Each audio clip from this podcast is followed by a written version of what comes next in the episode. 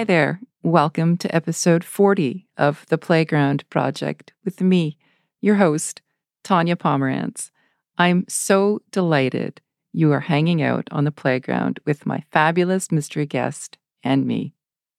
Before we jump into the career chat, I wanted to invite you to join me on Instagram by following me at puddlejumpcoaching001.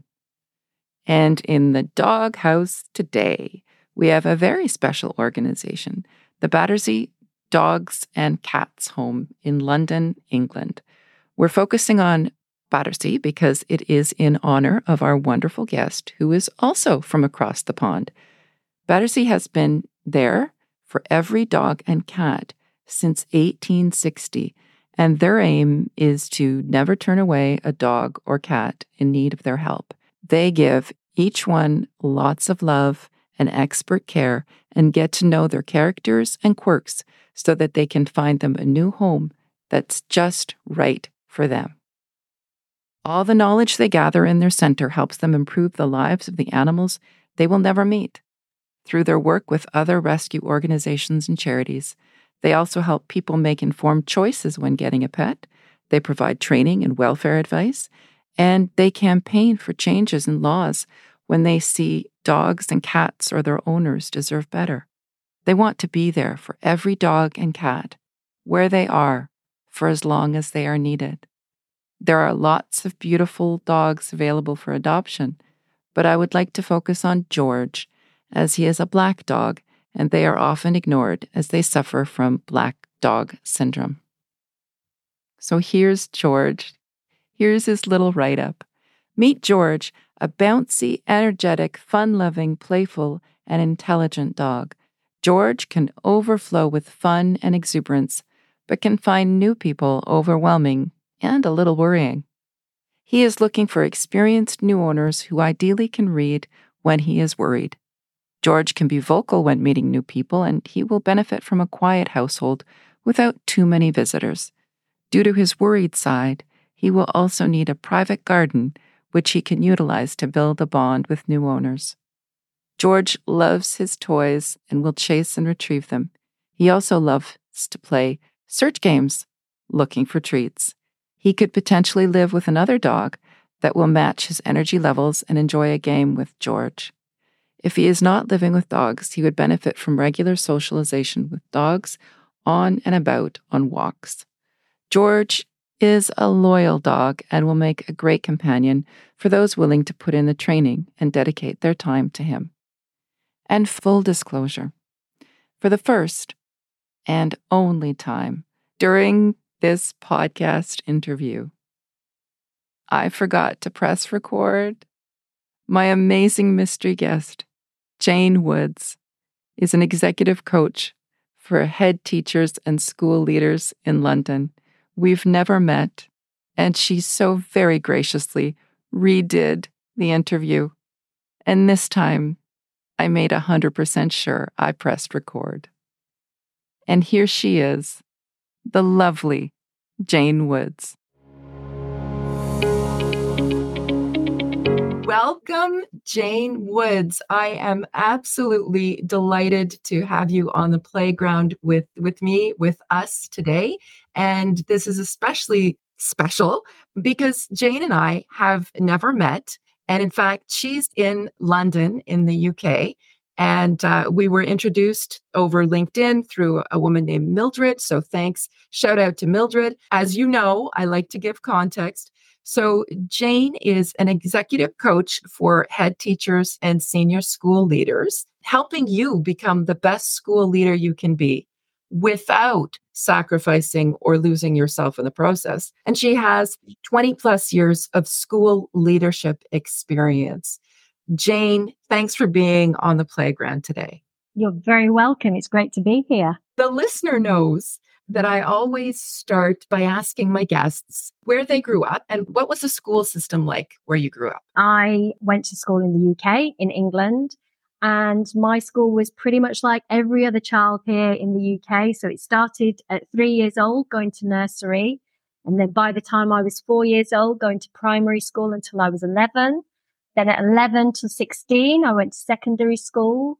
And 16 plus, I then went on to do my A levels. And then eventually I went on to university where I did my degree ready for my career that I'm in now. Okay. So did you know that what you were going to do in university? So no, not at the time I didn't. My journey has been a bit of a windy road, if that makes sense, because when I was in school, I thought I knew what I was going to do career wise. I thought I knew what I wanted to be and I was all head set on being a nurse and going into midwifery. And all of a sudden, before I, it was whilst I was doing my A levels actually, I had a rethink and thought about, actually, is this really the road I want to take? And is this really the career I want to do? And a real stop self check as in, what's my skills? What am I good at doing? Um, and how can this lend to a different career, which then took me down the lines of, well, I know I'd like to be a teacher. And that's then when I made the decision about university and what the course I would do and the training I would need. So, yeah. So, you said you had a, a bit of a, a, rethink. Was there um, a moment, uh, an incident, or something that made you kind of take a pause? Yeah. So, you can imagine as a 15, 16 year old, um, it's a big decision, isn't it? Thinking about your future. When there's so much of the future ahead, it feels like there's so much responsibility to choose a career and to choose a path. Mm. And at that time, as I say, I wanted to be a nurse. I knew, or I thought I wanted to go into midwifery. Um, I had mum, there's 12 years difference between and my sister. So I grew up looking after my little sister. Um, lots of responsibility there. So I knew I was good with babies. So I suppose mm. that's where some of the initial thinking came. And at the age of 16, I went and worked to get some work experience. I went and worked in um, a nursing home. And I remember I used to be fascinated. I used to watch the nurses and I used to love some of the medical procedures that they used to do. And, you know, when they were administrating their medication or they were dressing wounds or, you know, doing other serious stuff, I was absolutely engrossed in what they were doing. But of course, as a care assistant working part time at weekends, school holidays, under the ripe old age of 16, mm. Doing some of the things that I had to do within that role, um, you know, thinking about the intimate care of patients and, you know, some of the other things that you would have to do within that caring role. If I'm being really honest, it made me have a rethink. It put me off a little bit. So that's when I started to think, okay, maybe this isn't the route for me. Because of course, within a job, you know, you see on the TV all these medical programs and casualty and A&E programs, etc. It's always exciting, isn't it? But I suppose doing the care assistant role, it gave me another side, another way of looking at things. So it was at that point that I thought, well, maybe this isn't the career for me. And it got me to thinking then, well, okay, well, what are the skills I've got? What are my strengths? And, you know, what am I going to do? And that's when I started thinking, well, I know I'm good with children. I enjoy being around children. Children seem to have a positive response when they're around me. Um, I'm good with people. I care for people. Um, you know, I want to help people. So that's when then I started to think about, well, okay, how about a career in education? Why not become a teacher? And it was at that point whilst doing A levels that I thought, yeah, this is what I want to do. I want to be a teacher. And then that guided me then into thinking, okay, well, what qualifications at degree level do I need or what course or what training would I need to do? And, that's then when um, I went down the road of obviously having that qualification teaching. And so when it comes to teaching in the UK, do you choose a particular age group of children that you're interested in teaching? So when you sign up for teacher training, and, and, I'm talking from my own experience, it may have changed ever so slightly now because of course I've been a teacher for many, many years. But when I went into teacher training at that particular time, you didn't have to specialize initially or straight away. It was only as you started coming up to thinking about teaching practices that you then gave your preference. So it could be with the early years children. So children who are, um, you know, three, four years old or it could be key stage one. So you're looking at five to seven, six, seven year olds or key stage two, which is seven year olds up to all the way to being 11 year olds. And for me at that point, it was a case of, okay, which, which year group do I think I'm better suited to? And yeah, and at that point, I thought for me, I think I'm going to start off with key stage two. That doesn't limit you. I know that in teacher training now, I think that teachers have the opportunity to experience both key stages. So they, they get a taste of the old working with the older children. They get a taste of working with the younger children. I suppose will help them d- make decisions around what year group do I find myself suited working to the best. So yeah, that's the way it works in the UK. And, you know, here, I, I know that there's been at different times, sometimes teachers graduate and they can find a job really quickly. Other times it can be a longer time waiting. How was it for you? Was it a, a long time or was it a short time to find that position?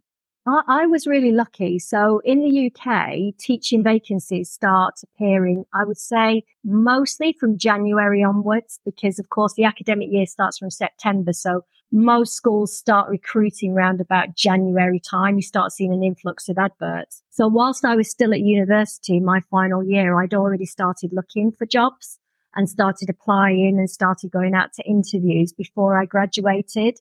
And so my very first teaching position I'd secured before I'd completely qualified or finished my qualification and graduated uh, which gave me a great sense of security. I knew that I was set up and I was ready for September. It really helped me. Doesn't happen like that for everybody, I don't think, but I think that in the UK, it definitely helps the fact that schools start looking to recruit from January onwards. It gives you a bigger window to find something. Mm-hmm. That makes sense. And are there opportunities like here you can be a teacher then you can be a vice principal and then a principal how does kind of the the road to advancement look in the UK? Listen, in, in teaching, it's very different for everybody. Some teachers are happy and they just want to carry on teaching throughout their career. They like being in the classroom. They like having that daily contact with the children. For some, that's enough. That's all they want to do. And of course, there are some people who are more ambitious and, you know, want to seek out leadership positions, etc. So there's a pathway for everybody, if that makes sense. So it might be in the early stages someone says, okay, I'd like to take on more responsibility. And that could be through subject leadership to more senior positions of assistant head teachers or principals to vice principals and deputy head teachers. And then finally head teachers. So that there are opportunities if you want them. And of course, and if you're trained as well and you have built up the experience and show that, you know, you have certain qualities yourself, there are opportunities, but it's like anything else. It comes with experience as well you wouldn't want to throw a newly qualified teacher into a deputy headship role without the relevant experience or the relevant training or the relevant mentoring, if that makes sense. Absolutely. Absolutely. And I'm just thinking of you in your long career. If you were speaking to a younger teacher, you know, that would like to have more responsibility, what advice would you give that younger teacher about kind of knowing themselves and being authentic moving throughout their career? Yeah, I think you just mentioned the word authentic there, and that is the that is definitely a big piece of advice that I would give to anybody that, you know, in leadership and as you advance in your career, you have to be authentic. If you're not, people will see right through you. You know, being authentic as a leader is perhaps one of the most important qualities that you can have because you've got to be able to convince people and get people on board with you. And by being authentic, by being your re- uh, real self, you get people on board. You know, there's a realness to what you do. Um, so yeah, that's exactly what I would say within any role. Be yourself, be authentic in your leadership, bring people along with you don't drag people, don't demand things from people, but bring people along with you, you know, build up relationships with people, be a leader in that sense. That's what a great leader is about. It's about bringing people on board with you, not dictating and not making people feel fear. But, you know, by being your true, authentic self, knowing your values, knowing what's important, and you leading from the front and bringing people on board with you to new ideas or new ways of working. You know, listen to the staff that you're working with and do what you think is right do what you think is right within the context of your school or whatever it is that you're doing. You know, that's really important. I, I love this because you're absolutely speaking my language, living by your values and, and living an authentic life, because I think that too is the ripple effect. So I'm going to give you an example. So I, I have this incredible job that I get to facilitate workshops for visible minority women here in Ottawa. And it's just the most amazing experience. And somebody made a comment about my positive energy and my positive vibes. And here's what it is it's because these women are so inspiring and so motivating. I mm-hmm. absorb all of that that energy that they give me and I process it and I just you know do whatever I need to do and it comes out in me again with authenticity and genuineness. Yeah. I don't know if that's the word, but and that's mm-hmm. that's so important. And as a leader, I think, and a leader of other teachers, I, I, think that that's an incredibly important and astute insight and demonstrates a lot of emotional intelligence. So, on behalf of your teachers and the students, Jane, thank you for demonstrating that. And if you were speaking to young Jane, maybe the 11 year old who was just kind of thinking about midwifery and nursing, what advice would you give her?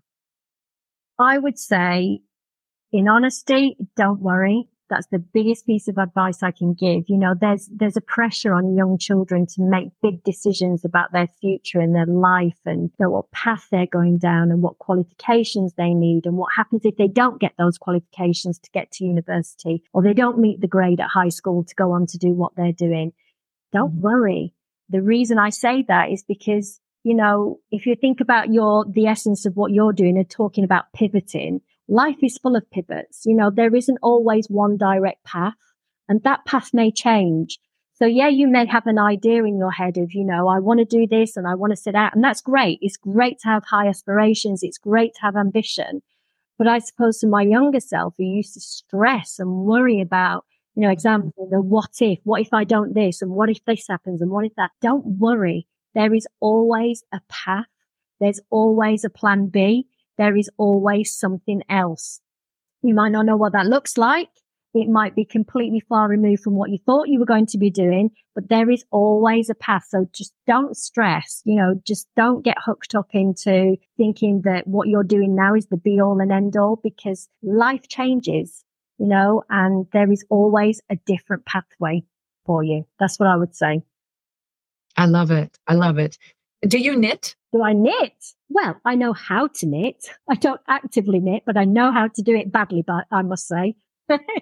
well then we're very alike because that's that's what I do as well. I'm not an active knitter, but I can do it. And I liken life to a messy ball of yarn. And a lot of people in society think that life is like a, a ruler, right? That it's linear. Mm-hmm. But it is and we're going from here to there and back again many, many times. I think life is a journey towards feeling comfortable with your messy ball of yarn. Yeah. And, and things change. You know, I think with age, your, your needs change and, you know, your priorities change in life um, when you start having a children and you know your own families or just as you get older you know your pace sometimes changes or you, what you want or what you want to achieve changes. You know yes i'm a head teacher now but i'm also a coach. And i also you know i do that and i support other people. And for me eventually the, the, point will come where i'm no longer a head teacher. So i've already started thinking about well what's the next steps for me and what's it going to look like and you know what am i going to do? So I'm making positive steps in terms of, well, now I'm going into coaching. I'm not there yet. I'm not ready for the big jump yet because I love my job too much mm. in terms of headship. But that's what I'm saying. Life changes. What you want can change and that's okay. It's not something you need to fear or worry because there's always something else and life changes and, you know, new opportunities arise and you've just got to embrace it, not fear it, I think. Mm-hmm. I absolutely agree. And so uh, the, the pivoting continues then for you. Absolutely. And probably will until, well, until I'm an old granny at some point, probably, because I know me. And that's the joy of it. I'm seeing, I have all these quotes, and, and quotes are an important thing around here. I see the best way to predict your future is to create it, mm. which I really love. And then another one is never give up. There is no such thing as an ending, just a new beginning. Absolutely. Now, speaking of quotes, do you have one or two favorite quotes that you would like to, to share with the listener? So I have one that I have always said. And if you have ever worked with me or you've ever been a pupil at my school, you will know this because I just say it all the time. And that is a very simple one is, you know, always treat others the way you want to be treated yourself. And that's been instilled in me since being a child. And I think it's so important, especially in the world that we're living in now, you know, being kind and just taking the time to be respectful and to treat people the way you yourself want them to treat you. It's so, so important. So that's, that would I say is my first quote. And have a second quote, which I came across more recently, actually, and it's something that really resonates and it really stopped me in my tracks and made me think. And that is, and, and, and it links to pivoting actually and thinking about myself in terms of my career pathway and how I may be taking changes um, within my roles. But the quote is work to live, not live to work. Mm we can keep going a million miles an hour and we, you know, we feel we have to go to work to live. That's the story that we give, isn't it? You know, mm-hmm. maybe of our children even. But actually, no. I like it. And Jane, I can't thank you enough for spending such time with with me with us on the playground today. It's been a complete delight. Thank you so much. You're very welcome. Thank you, Tonya. I owe you, Jane. Take good care. Thank you. You too. Thanks. Bye-bye. Bye. A huge thanks to my fabulous guest, Jane Woods, for sharing her career not just once, but twice with me on the Playground Project today. Her career chat made me think of the saying, when man makes a plan, God laughs. Or one may want to say, the universe laughs. Jane had it in her mind that she was going to be a nurse, specializing in midwifery. But during her adolescence, she discovered there were some things about being a nurse that did not sit well with her. So she took a pause and really explored what she had a natural affinity for children. She thought about this as a possible career focus, and she made well informed decisions that would continue to move her closer to her goal of becoming a teacher. She spoke about the importance of demonstrating strong emotional intelligence in positions of leadership, and she shared a message that drives her Work to live. Don't live to work. She believes in a healthy work life balance, as well as the need to treat others as we would like to be treated. The listener may recognize this is the same golden rule that my colleague Rocky explained was important to him. What I love about the Playground Project is that we are all here on the playground together. It does not matter where we are or where we started or anything else. I wanted to create this podcast to inform, to showcase, and to inspire. I also want to share humanity's connections with each other. And I love seeing that people from all over the world share so many things in common, like humanity. Jane's next stop in her career journey is coaching. She experienced the value of coaching as an effective tool for leaders within the school system and is eager to see more institutions embrace the impact of coaching. Like she designed her teaching career, she is continuing to make well informed decisions that will help her as she moves towards a full time coaching role. Thank you so much, Jane. I totally owe you one, or rather, two. Thank you for your generosity and your thoughtfulness. Please join me on the playground again next week, and I promise I will press record for my next fabulous mystery guest and another insightful career chat. If we are not yet connected on Instagram, please follow me at Puddle Jump Coaching 001. Please remember to check out the beautiful animals at Battersea Dogs and Cats Home in London. The website is in the show notes, and those wonderful souls are looking for a forever home. Until next week, please be good to yourself, to others, to the animals, and the world. Looking forward to the next episode when we will jump into the future together.